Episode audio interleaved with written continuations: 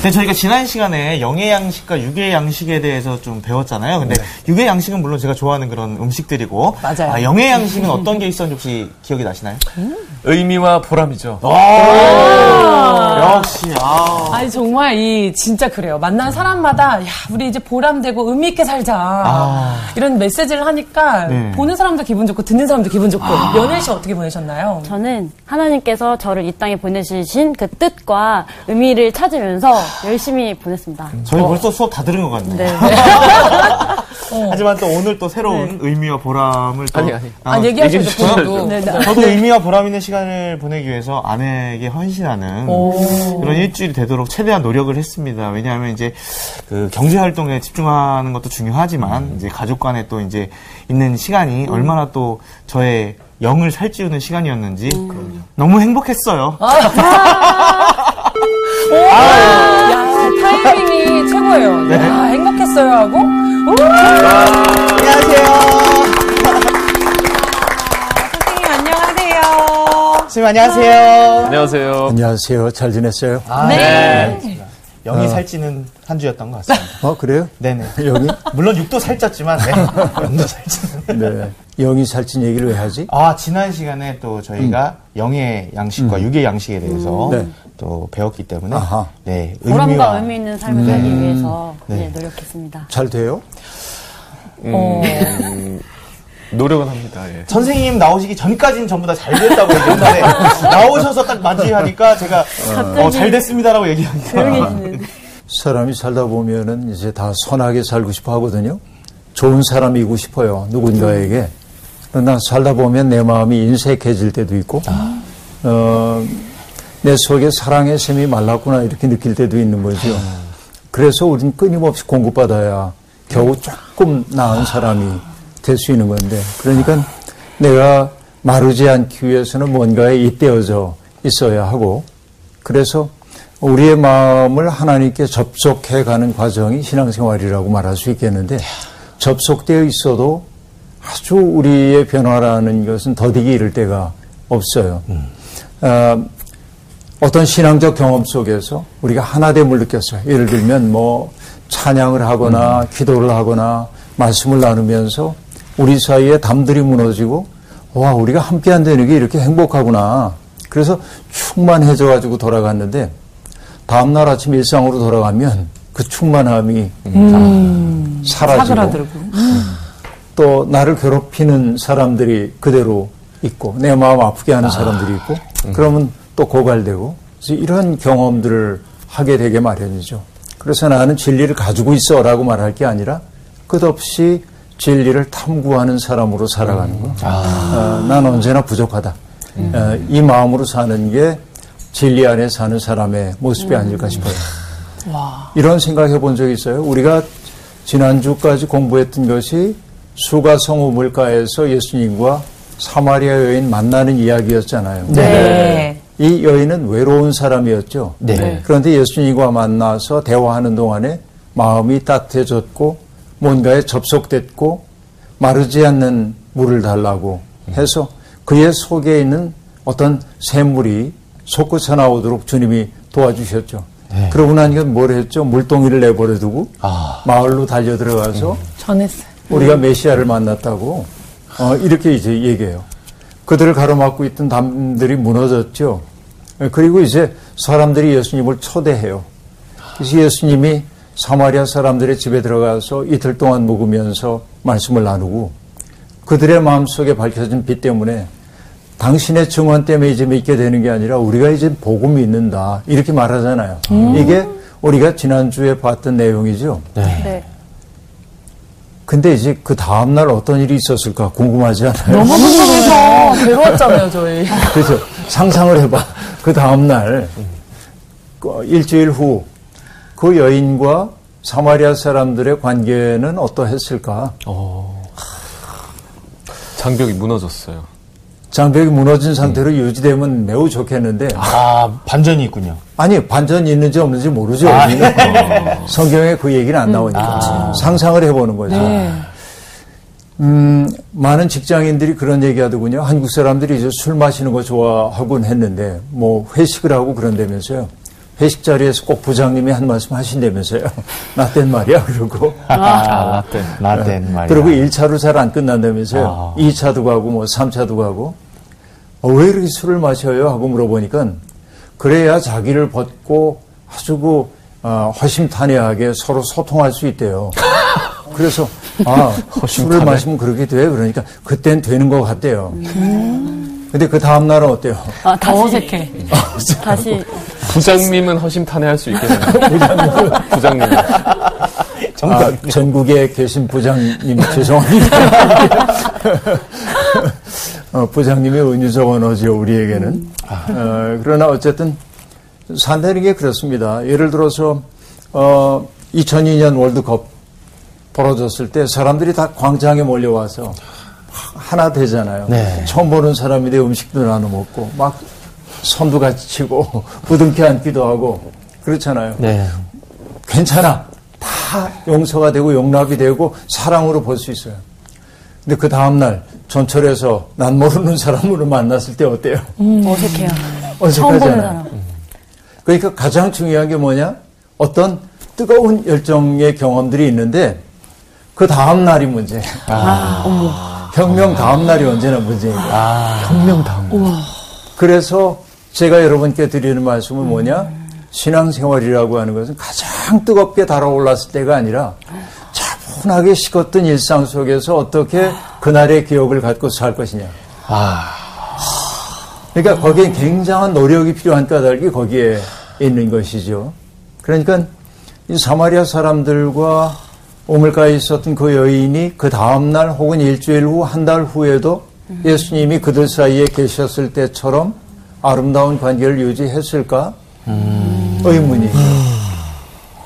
그러기에 남은 건 뭐냐면 주님이 떠나가신 자리에서 그들이 그날의 감격을 되새기면서 그 관계를 유지하려는 노력을 해가야 하죠. 이게 신앙생활의 과정이라고 볼 수 있어요. 이 얘기하다 보니까 복습이 많아졌네요. 아, 너무 좋은데요. 오늘 말씀인 줄 알았어. 네. 차가운 열정? 이런 네. 느낌. 오늘 이제 그 후의 이야기를 네. 함께 보도록 하겠습니다. 네.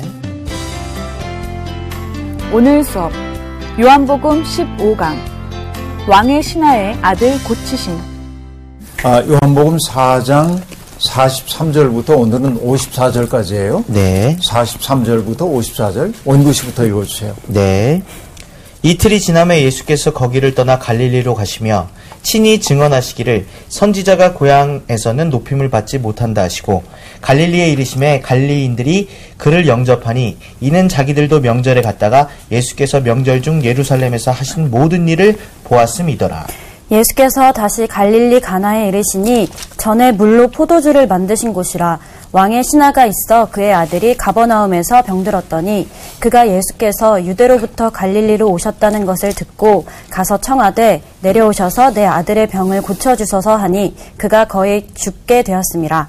예수께서 이르시되 너희는 표적과 기사를 보지 못하면 도무지 믿지 아니하리라.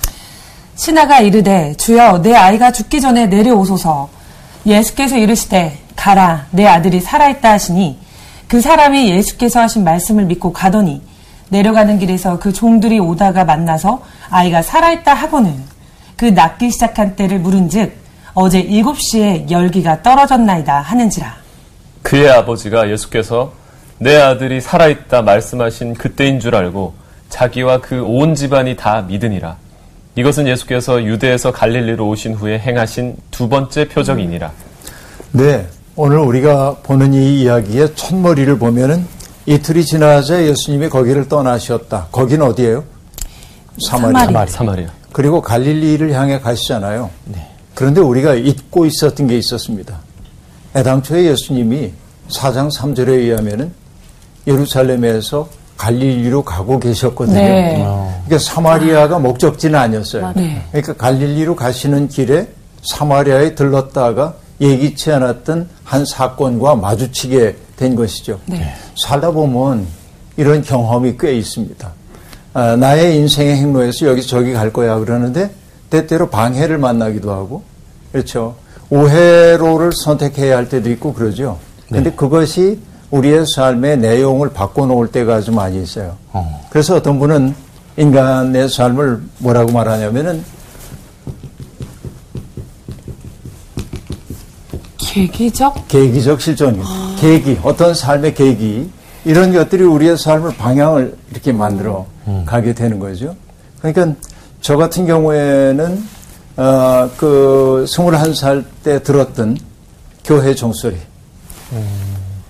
그 교회 종소리가 탁 들려올 때 저곳에 가고 싶다라는 생각이 들었고, 그게 저를 이제 믿음의 길로 인도했는데, 그러니까 이런 계기들이 있는 것 이죠.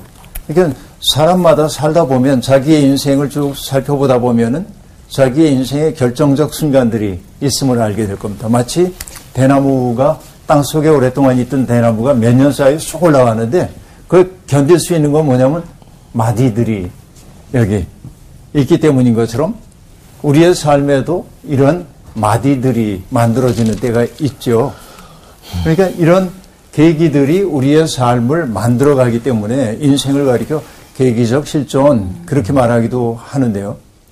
그러니까 이것은 어, 내가 만든 계기일 수도 있지만은 우연히 닥쳐온 계기일 때도 아주 많이 있습니다. 그래서 여러분 이런 시, 이 시는 여러분이 분명히 아는 시일 거예요. 너무 불안하시면 불안한데. 파이팅! 이건 모를 수가 없어. 아, 그런가요? 님은 같습니다. 아, 나의 님은 같습니다. 이거 뭐예요? 님의 침묵. 님의 침묵. 만해 한용호님의 님의 침묵이잖아요. 거기에 보면 뭐 님은 같습니다. 아, 나의 님은 같습니다. 하고 말하는데 어, 젊은이들이 잘 기억하는 구절이 있습니다. 날카로운 첫 키스의 추억은 나의 삶의 지침을 영원히 돌려놓고 뒷걸음질쳐 사라졌습니다. 이렇게 얘기하잖아요. 그러니까 날카로운 첫 키스의 추억. 여기 날카로운 첫 키스 그러니까 에로틱한 상상하면 안 되죠. 내가 어떤 그 절대의 세계와 탁 마주쳤던 그런 계기가 됐던 그것. 그것이 절대의 세계가 됐던 조국에 대한 아픔에 대한 깨달음이 됐든 뭐여도 괜찮은데 그 기억이 나로 하여금 운명의 지침을 돌려놨어. 그리고는 그 기억은 머물러 있는 것이 아니고 기억은 휘발성 강한 거니까 뒷걸음질쳐 사라졌지만 그러나 내 운명의 지침은 방향을 달리하고 있잖아요. 우리 인생이 꼭 그래요. 그게 계기적 실전이란 말이죠. 그러니까 예수님이 지금 예루살렘에서 예루살렘에서 갈릴리를 지금 향해 가고 계신데 갈릴리를 향해 가시는데 가운데 있었던 사마리아에서 그렇죠? 여인과 만나서 그 여인의 삶의 운명의 지침을 완전히 바꿔놨죠. 사마리아 사람들의 삶의 지침을 완전히 바꿔놓고 주님은 떠나가신 거죠. 이런 경우로 볼 수 있습니다. 그래서 우리는 아, 내가 계획을 세워놓고 그것을 딱 이루어가는 삶도 중요하지만 여백을 둬야 돼요. 하나님이 개입하시고 하나님이 이끌어 가실 수 있도록 여백을 둬야 합니다. 그래서 어, 저는 이제 그 인생을 순례자라고 인식을 하고 있는데요. 나는 순례하고 있어. 순례라고 하는 게 뭐죠? 어떤 내 영혼의 중심을 향해서 가는 거죠. 네. 근데 순례자로 살아간다고 하는 것은 뭡니까? 어떤 태도일까요, 이것은? 내가 인생에서 만나는 어떤 계기든지, 그 사람이든지 사건이든지 나를 그분해로 이끌고 가는 안내인으로 여기는 거예요. 그 때때로 질병이 찾아올 수도 있고 또 실패의 경험이 올 수도 있는데 그 모든 것들을 내가 찾아가고 있는 궁극적 대상인 하나님, 우리로서는 하나님이죠. 그 하나님의 마음으로 우리를 안내하는 안내인으로 삼아야 한다는 거죠. 제가 좋아하는 중세의 속담이 있는데 아, 이런 속담입니다. 라틴어로 되어 있는 속담이지만 번역을 하자면 여행자는 요구하고 순례자는 감사한다. 말합니다. 내가 인생을 여행으로 여기고 있으면 늘 뭔가를 요구하는 거야. 왜 나한테 이렇게 안 해주세요? 내가 대가 치렀잖아요. 난 이런 거 받을 자격이 있어요. 많은 사람들이 신앙생활을 하면서 여행자처럼 삽니다. 근데 순례자는 뭐냐? 내게 다가오는 것이 씁쓸하다 해도 그 씁쓸함조차 나를 하나님의 마음으로 이끄는 안내인으로 여기기에 감사할 줄 아는 거죠. 이걸 배워야 돼, 우리들이. 아, 우리가 여기 오래 머물면 안 되는데, 이렇게. 근데, 어쨌든, 어, 예수님이 갈릴리로 가고 계시는데, 그리고 갈릴리 가시면서 씁쓸하게 이렇게 말씀하십니다. 선지자가 고향에서는 높임을 받지 못한다. 음. 우리에게 익숙한 이야기죠. 음. 왜 그럴까요? 선지자가 왜 고향에서 높임을 받지 못할까요? 살아온 거를 다 봐서 그런 거 아닐까요? 그렇죠. 네. 그래요. 사람들이 반가워하지 않으니까. 왜 반가워하지 않을까요? 음... 그냥 어릴 때부터 이제 봤던 네. 예수님. 네. 사람 예수. 이게 익숙함의 세계는 늪과 같아가지고 음... 그렇죠. 익숙함의 세계는 늪과 같아요. 타성에 빠져 있는 세계는 새로움을 받아들일 수가 없어요. 그러니까 이게 늪이야. 예를 들어서 우리가 다 고향 친구입니다. 여기에 계신 분들이 고향 친구인데 어느 날 원구 씨가 도드라져요. 우리보다 훨씬 빼어나게 도드라져요. 그럼 우리가 우와 우리 친구 원구가 저렇게 멋진 사람이 됐어. 그럼 좋을 텐데 제스처와 가지고 뭐좀 아. 뜨긴 했지만. 아유, 개천에서 용 났네. 아, 개천, 아, 뜨긴 했지만. 나랑 비슷했는데. 뭐, 나보다 나을 게 뭐가 있어. 여러분, 음. 이 태도 있어요, 없어요? 아, 있죠. 무조건 있죠. 아유, 있어. 네, 무조건 있습니다. 너무 정난하게 얘기를 했네. 인간의 마음속에 그런 게 있어요. 그럼요. 그러니까 익숙함의 세계, 타성의 세계라고 하는 것은 새로움을 맞아들일 공간을 갖지 못한다. 그래서 제가 종종 인용하는 시가 있는데요. 뭐 이제 김승희 시인의 세상에서 가장 무거운 싸움이라고 하는 시에 보면은 아침에 눈을 뜨면 세계가 있다. 이런 말로 시작하는데 음. 아침에 눈 뜨면 당연의 세계가 있다. 음. 당연. 당연의 세계. 그렇죠. 당연의 세계는 당연히 있다. 당연의 세계는 당연히 거기에 있다. 당연의 세계는 왜 거기에 당연히 있어야 할 곳에 있는 것처럼 왜 맨날 당연히 거기에 있는 것일까? 당연의 세계는 거기에 너무도 당연히 있어서 그 두꺼운 껍질을 벗겨보지도 못하고 당연히 거기에 존재하고 있다. 우와. 그런데 당연의 세계 속에서 나 혼자 외로워. 왜냐하면 당연하지 않기 때문에 세상이 다 당연하지 않아요. 어, 내 아내가 나를 위해 밥을 차려주는 거, 우리 집의 경우에 그래요. 어, 다른 집은 남편이 아내를 위해 밥 차려줄 수도 있지만, 그러니까 아내가 남편 나를 위해 밥 차려주는 것이 당연하다고 여기면 고마움이 없죠 거기에는. 네. 근데 늘 그것이 어, 당연하지 않게 받아들여질 때 관계의 새로움이 벌어져요. 음. 근데 우리는 늘 당연하게 여기기 때문에 감사도 없고 관계의 새로움도 없어요. 그러니까 생각을 좀 많이 해봐야 하는 것입니다. 근데 여기 재미나는 게 뭐냐면 예루살렘에서 예수님 인기 좋았어요. 음. 그래요, 안 그래요? 네. 그랬잖아요. 네. 많은 표징을 해가면서. 그렇죠. 근데 지금 가시는 데는 어디예요? 갈릴리. 당연의 세계예요. 아, 음. 갈릴리. 그러니까 아. 대접받을 수 없는 세계입니다. 음. 아픔의 세계입니다. 음. 여기가 재미있는 거예요. 환영받지 못할 것을 알면서도 음. 환영받는 자리를 떠나 그 자리를 향해 간다고 하는 것. 음. 바로 이것이 소명을 받은 분의 삶이라고 얘기할 수 있겠죠. 음. 주님은 그곳에 가시는 거예요. 그러니까 인기 있는 길, 편안한 길, 마른 길, 넓은 길로만 가지 않고 하나님이 이끄시는 그 길을 가는 거예요. 고통스럽다 할지라도. 이게 그리스도의 길이라고 볼 수 있습니다. 자, 갈릴리에 오셨어요. 갈릴리에 이르시자 갈릴리인들이 그를 영접하니 영접했어요. 일단은. 근데 그 다음 얘기가 이렇습니다. 이는 자기들도 명절에 갔다가 예수께서 명절 중 예루살렘에서 하신 모든 일을 보았음이로라. 이렇게 말합니다. 그러니까 고향 사람들도 뭐 아주 친밀한 고향이든 조금 넓은 의미의 고향이든 순례자로 예루살렘에 갔다가 예수님이 일으키시는 기적들을 보고 놀랐어요. 우와, 이런 일이 있네? 그랬어요. 그래서 영접했다고 얘기합니다. 그런데 영접이라는 게 예수님을 있는 그대로의 모습으로 영접했다기보다는 나의 기대를 품고 그분을 영접하는 거죠. 다시 얘기하면 내 욕망을 음. 심리학 용어인데 투사하는 거예요. 음. 저 사람이면은 나의 욕망을 어떻게 들어줄 수 있겠다라고 음. 욕망을 투사하고 그 사람이 나한테 그런 보상을 해줄 수 있기 때문에 와 그러셨어요.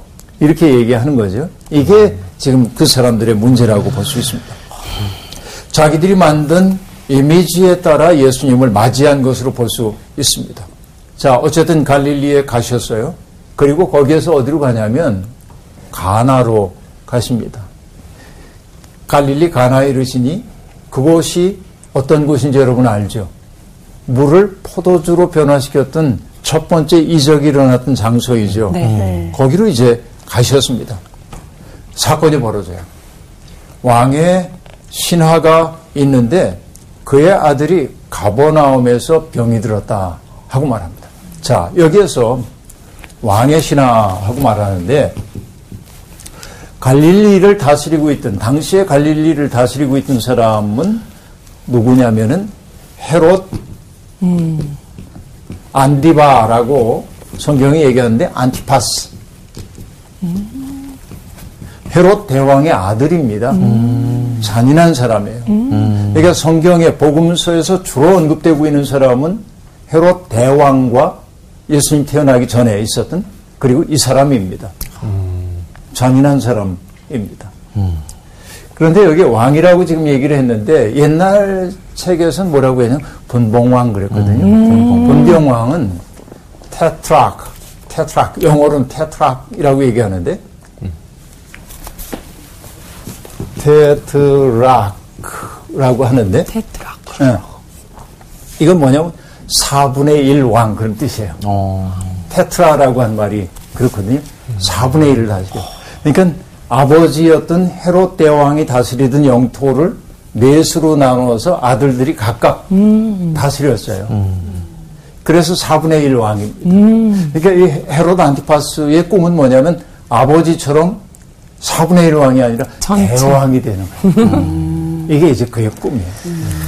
그러니까 여기 왕의 신하라고 얘기할 때 왕은 아마 헤롯 안티파스일 거고요. 그 사람 밑에 있는 사람입니다. 그 신하의 아들이 병들었어요. 죽을 병이었던 것으로 보입니다.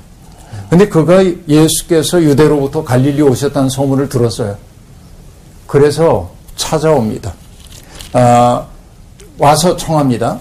내려오셔서 내 아들의 병을 고쳐주소서 하고 부탁을 해요. 자, 가버나움에서 가나까지는 거리로 하면은 약 30km 정도가 되고요. 그러나 지금은 뭐 30km 정도면 자동차 타면 30분이 갈 텐데 그 당시엔 상당히 먼 거리라고 얘기할 수 있겠죠. 그렇게 이제 왔어요. 아, 그래서 그가 이제 아, 그 예수님에게 와서 지금 아, 내려와서 가버나움으로 좀 오셔서 내 아들을 고쳐주십시오라고 얘기합니다. 왕의 신하가 왜 가버나움에 있었냐면 가버나움은 로마 수비대의 주둔지이기도 했고요. 그리고 거기에 세관도 있었습니다. 그러니까 이 왕의 신하가 하고 있었던 일은 어쩌면 수비대의 장교였는지 아니면 세관 업무를 담당하고 있는 사람인지는 정확히 나오지 않습니다. 그러나 어쨌든 그런 일을 감당하고 있는 사람이고요. 그리고 그가 와서 예수님에게 청했다고 여기 얘기를 하고 있는데요. 그렇죠? 아, 청하되 내려오셔서 이렇게 말하잖아요. 근데 우리말로는 그냥 와서 한번 좀 와주시겠어요? 그럴 것 같은데 헬라어로 보면 미완료 시제로 되어 있어요. 뭐 굳이 헬라어 얘기할 건 없지만 미완료 시제. 이 얘기는 뭐냐면 한번 얘기한 게 아니라 거듭거듭 부탁했다. 그 행동이 지속되고 있었다. 그런 얘기입니다. 그러니까 예수님에게 와서 와서 좀 우리 애 좀 고쳐주세요. 와서 우리 애 좀 고쳐주세요. 예수님이 어쩜 처음에는 모른 척 했을 수도 있겠죠. 는 이렇게 이제 자꾸만 부탁을 이제 합니다. 그래서 예수님이 그 사람에게 직접 하는 얘기는 아닌 것처럼 보이는데 뭐라고 말씀하시냐면 너희는 표적과 기사를 보지 못하면 도무지 믿지 아니하리라 라고 말합니다. 갈릴리 사람들에게 지금 말하고 있는 겁니다. 마치 왕의 신하가 그 자리에 없는 것처럼 왕의 신하와 상관없이 다른 사람들을 대상으로 해서 너희가 표적과 기사 보지 못하면 믿지 않는다. 그렇게 말하고 있습니다. 어때요? 우리는 어떻습니까? 표적과 기사 없이도 하나님을 잘 믿는 사람들인지요? 엽기의 질문으로 하자고 한다면 욥이 어찌 하나님 경외하겠습니까? 하나님이 잘해 주셨기 때문에 경외하지요. 욥기 1장 9절에 나오는 이야기인데 이게 욥기의 주제라고도 얘기할 수 있습니다. 내가 원하는 대로 하나님이 안 해주셔도 여전히 하나님 경외할 건가? 내가 원하는 거 병 고쳐달라고 하는데 병도 안 낫고 내 아들 취직시켜달라는데 기도했는데도 취직도 잘 안 되고 어, 대학에 합격시켜달라고 기도했는데 잘 안 됐어요. 그럼에도 불구하고 여전히 하나님을 하나님으로 경배할 수 있겠는가? 이 질문이 굉장히 중요한 질문입니다. 그죠? 근데 뭔가 그런 표적과 기사가 있어야만 믿는 거예요. 보통 사람들은. 그래서 예수님이 하신 말씀은 보지 않고 믿는 자가 복이 있다. 정말 우리가 받아야 할 것은 병 낫는 거, 뭐 돈 버는 거, 취직하는 거 이런 것보다도 우리의 마음 속에 하나님을 모시고 산다는 그 자체가 이미 복인데 그 큰 복을 공짜로 누리면서 다른 복, 내가 원하는 게 오지 않는다고 그분 부정한단 말이에요. 대부분의 사람들이. 이게 어리석음인데 주님은 보신 분이에요. 그것을. 그러니까 보지 않는 사람이 복이 있다고 말하고 있는 건데 여러분 옛날 사람들이 어떤 얘기를 했냐면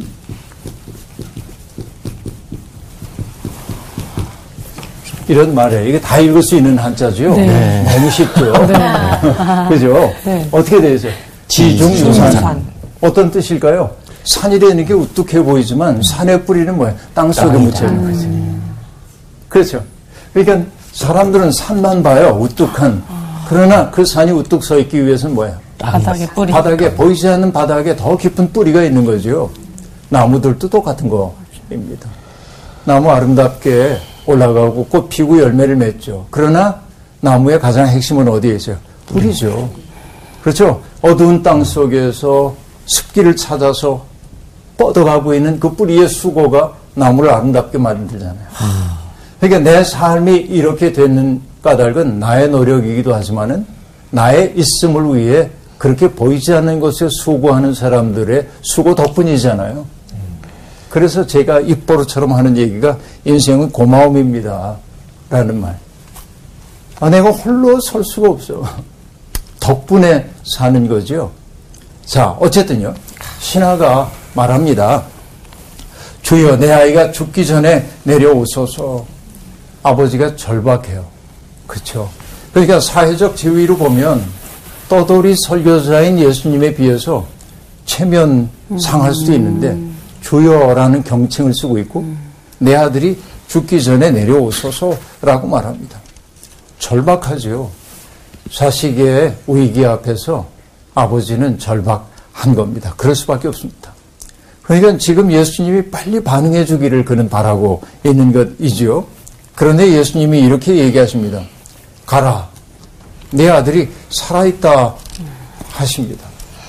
자, 이 사람이 기대한 바는 뭘까요? 예수님이 그 신하와 함께 빨리 갑시다. 그래서 30리길을 뛸 듯이 달려가 가지고 그 아이 몸에 손을 얹고 간절히 기도해서 낫게 해주셨으면 참 좋겠는데 안 그래요. 내 아들이 살아있다. 이렇게 한마디 하십니다. 여러분, 이것과 비슷한 사건이 구약에 있거든요. 시리아 장군인 나만이라고 하는 장군이 나병에 걸렸어요. 나병에 걸렸습니다. 어떻게 해봐도 낫질 않아요. 그런데 집에 있었던 하녀 가운데 하나가 히브리 하녀가 얘기합니다. 엘리사라고 하는 분이 계신데요. 그분한테 몸을 베면은 낫게 해주실 수 있을 텐데요. 그래서 나만 장군은 왕의 허락을 받아가지고 많은 선물을 가지고 엘리사를 만나러 갑니다. 근데 이 사람 기대는 뭐예요? 시리아의 대장군이 왔으니까 엘리사가 팍 달려나와가지고 이렇게 먼 길 오셨냐고 제가 고쳐드리죠. 그럴 것 같은데 엘리사가 나와보지도 않고 자기 종을 보내가지고 요단강에 가서 일곱 번 목욕하고 가시오. 이렇게 그러는 거예요. 그 화가 났어요. 어? 아니, 우리 고향에는 여기보다 더 좋은 강이 없어서 내가 여기서 목욕해? 어, 내가 이런 취급받아도 되는 거야? 뭐 화가 납니다. 근데 역시 이 하인이 지혜로워요. 미칠 거 없잖아요. 먼 길 왔는데 한번 해보세요. 그래서 일곱 번 목욕했더니 어린아이처럼 피부가 맑아져. 이렇게 말합니다. 이게 이제 그 어, 성경에 등장하는 얘기잖아요. 그런데 여기 이 하인은 그 나만과 같은 태도를 안 보입니다. 가라 내 아들이 살아있다. 라자 뭐라고 얘기합니까? 예수께서 하신 말씀을 믿고 가더니 내려가는 길에서 그 종들이 오다가 만나서 아이가 살아있다 하거늘 이렇게 말합니다. 자, 예수님이 이 사람과 친밀한 교감을 시도하지 않으셔요. 절박한 아버지의 마음을 헤아리면 조금만 더 친밀하게 대해주셨으면 좋았을 텐데. 이를테면 이렇게. 얼마나 애쓰셔서 그동안 이 아이 때문에 얼마나 노심초사하셨어요. 내가 그 마음 알죠. 여러분, 우린 그렇게 이제, 목사들은 되게 그런 태도로 살잖아요. 속마음이 어떤지 잘 모르겠어요. 되게 같은 마음일 거라고 봅니다만, 어려움을 겪는 분들을 보면은 그런 마음인데, 따뜻하고 친절하고, 근데 아이가 병이 났든 안 났든 그렇게 이제 내가 받아들여주고 있다는 것 때문에 교인들이 눈물도 나고 그러기도 하는데 예수님 불친절해요, 좀. 가라. 내 아들이 살았다. 그럼 이분이 의혹을 품을 법도 합니다. 뭐 이래. 그런데 그는 돌아서서 갔어요. 믿고. 그쵸? 믿고 가더니. 믿고 가. 믿고 갔어요. 네. 믿고 갑니다. 가더니 내려가는 길에서 그 종들이 오다가 만나서 아이가 살아있다 하거늘 하고 말합니다. 여러분 믿고 가다 그랬잖아요. 네. 이게 별거 아닌 구절처럼 보이는데요. 여러분 어, 개신교에서는 예배 우리가 드리는 예배를 예배 드린다 그렇게 말하죠. 근데 아, 가톨릭에서는 예배 드린다고 안 하고 뭐라고 하죠? 미사. 예배 미사? 올린다? 미사. 미사. 그 성만찬이 있는 예배를 미사 드린다. 미사 들어봤죠? 네. 네. 미사라는 말을. 네. 근데 이 미사라는 말의 의미가 뭔지 아세요? 아름다움인가? 그걸 한자로 인식을 하는구나. 아니, 그런 게 아니에요. 라틴어 미테레라고 하는 말에서 유래했는데, 오. 로마 시대의 법정이나 관공서 같은 데서 사용했던 관용어가 있는데요. 뭐냐면, Ite missa est라는 말이 있어요. 가보라, 식이 끝났다. 그런 말입니다. 어. 그러니까, 가라 라는 말입니다. 그래서 미사라는 말과 어원이 비슷한 말이 뭐, 미션. 어, 화고죠. 오. 그러니까 가라라는 말이에요. mission은 가라라고 하는 말이에요. 그러니까 지금 그 말씀을 믿고 간 거예요, 지금. 그렇죠. 이게 믿음이에요. 믿고 가는 게. 그런데 여기 그 사람이, 그렇죠. 예수님이 하신 말씀을 믿고 갔다고 얘기하는데 망설임이나 머뭇거림이 없습니다. 그냥 절대적으로 신뢰하고 간 거예요. 불안과 기대가 교차할 수 있음에도 불구하고 이 사람은 그대로 믿고 갔다고 얘기했습니다. 무제약적인 신뢰입니다. 아, 자기 아들에 대한 치유의 주도권을 주님께 온전히 넘겨드렸어요. 내가 할 수 있는 일이 없죠. 이게 진짜 믿음이지요. 그런데 아이가 살아있다는 증언을 듣게 됩니다. 자, 이건 마치 어떤 사건이냐면 갈릴리 가나에서 벌어졌던 첫 번째 이적을 우리가 기억합니다. 뭐였죠? 물이 물이 포도주로 변하는 흥이 떨어진 잔치집에 예수님이 흥을 되살려 주셨죠. 그러니까 그리스도가 계신 곳에서 뭐가 벌어지는 거예요? 살맛이 나는 거예요.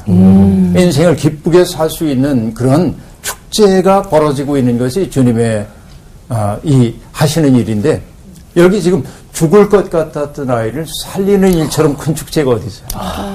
그래서 이 아이가 살아난 그 사건을 갈릴리에서 벌어진 두 번째 이적이라고 명토바가 얘기를 하고 있거든요.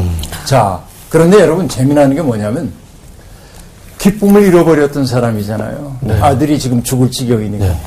그에게 뭘 돌려줬어요? 기쁨을 돌려줬어요. 가나의 혼인잔치 사건과 가보나움의 왕의 신하의 아들을 치유하신 사건에 주제어가 있다고 한다면 기쁨을 돌려주시는 그리스도예요. 모든 이적은 기쁨을 돌려드리는 것과 관계가 있어요. 그에게 살 맛을 돌려주는 것과 관계가 있다 하는 얘기입니다. 중요한 것은 뭐냐? 갈릴리 가나에 가난한 민중들의 삶 속에도 기쁨을 주셨지만은 민중들에게 증오의 대상이었던 왕의 신하. 그도 어쩌면 주님 만나기 전에 사람들에게 억압적인 관료였을 수 있고 어쩌면 누군가의 것을 탐스럽게 빼앗는 그런 세관원일 수도 있습니다. 그런데도 불구하고 주님은 너는 그러니까 안 돼. 이렇게 말씀 안 하시고 그 사람의 곤경을 해결해 줌으로 그에게 기쁨을 돌려주고 계신 것이죠. 근데 굉장히 흥미로운 장면이 하나 나옵니다. 물어요. 그 낮기 시작한 때가 언제냐 묻자 어제 7시에 열기가 떨어졌나이다 라고 말합니다. 어제 7시에요. 음. 7시면은 우리 시간으로 하면 몇 시죠? 오후 1시 어. 무렵입니다. 음. 그렇죠. 6시가 정오니까 음. 네. 7시면 1시쯤 음. 됐겠죠. 네. 그러면 예수님과 이 사람 사이의 대화가 1시 이전에 있었겠죠? 네. 네. 네. 그리고 아까 얘기했어요. 몇 킬로쯤 떨어졌다고요? 30킬로. 30킬로. 1시간에 빠른 걸음으로 5킬로씩 걸으면은 6시간이면 가잖아요. 음. 6시간이면. 근데 뭐예요? 어제 7시라고 얘기하잖아요. 네. 하루를 지체했네요. 어? 네. 그렇죠. 따지고 네. 보니까. 믿는데 오래 걸렸나요?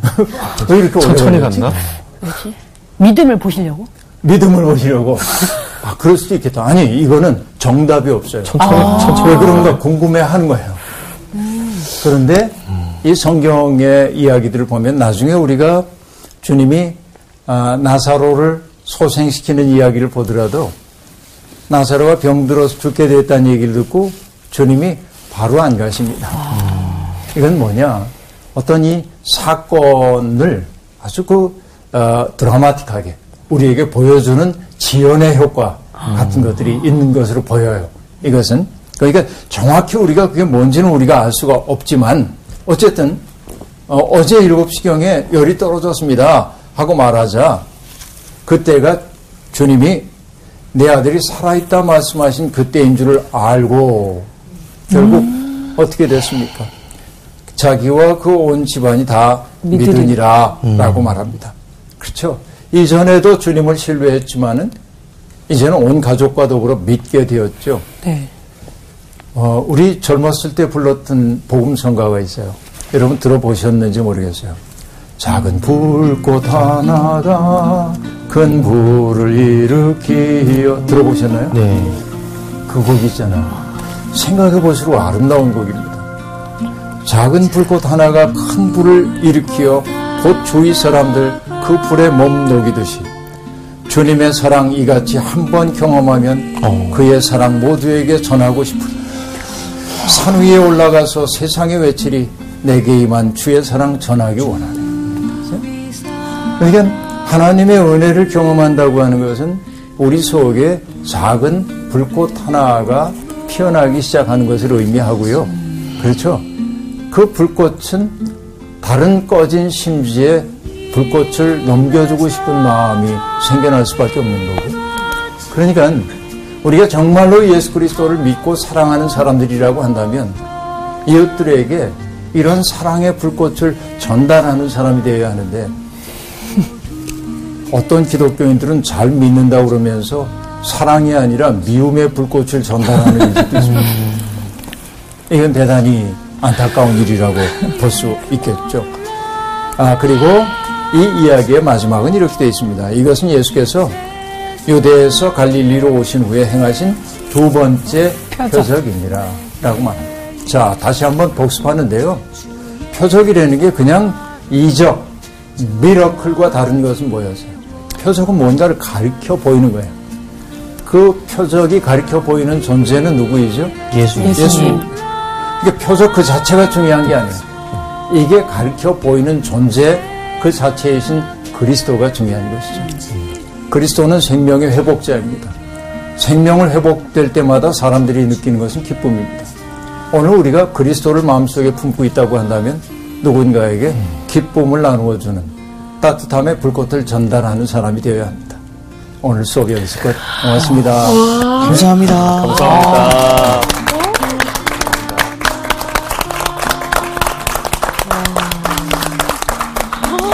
아, 오늘 뭔가 마음에 좀 남아있는 그런 작은 불꽃 하나가 남아 있는 것 같아요. 진짜 우리가 비록 조금 높더라도 내 주변을 좀 밝히는 그런 사람이 되고 싶다 이런 생각이 아. 들었어요. 어쩜 이렇게 저랑 비슷한 생각을 하셨는지 촛불 같은 그런 마음. 그러니까 왕의 신하가 정말 묻고 따지지도 않고 정말 믿은 것처럼 아 진짜 정말 나는 그렇게 했나 약간 조건부로 나 이렇게 하면 믿을게 약간 이런 마음이 있지 아. 않았나 반성하면서 어, 촛불 같은 삶을 아. 저도 하실 수 있습니다. 싶습니다. 예수님의 사랑과 기쁨을 전할 수. 있습니다. 그래서 오늘 마지막 멘트는 어, 제가 예수님의 사랑과 기쁨을 전할 수 있습니다. 믿고 한번 갑시다로 다 같이. 믿고 갑시다. 믿고 갑시다. 믿고 갑시다. 네. 좋아요. 여러분 예수님의 사랑과 기쁨을 전할 수 있습니다. 믿고 갑시다. 예. 아, 수고하셨습니다. 아, 근데 이제 또 바로 일어나서 가야 될 것 같은데. 이번 주 퀴즈입니다. 다음 중 베드로의 천국 열쇠를 언급하는 복음서는 무엇일까요? 1번 마태복음, 2번 마가복음, 3번 누가복음. 정답을 아시는 분은 CBS 성서학당 홈페이지에 정답을 올려주시거나 우편으로 보내주시면 됩니다. 선정되신 분들에게는 대한성서공회에서 발행한 성경, 성경 통독을 위한 최고의 자습서 성경 2.0, 세상을 바꾸는 복음 매거진 Christianity Today 1년 정기 구독권, 성서학당 선생님들의 저서 중 하나를 드립니다.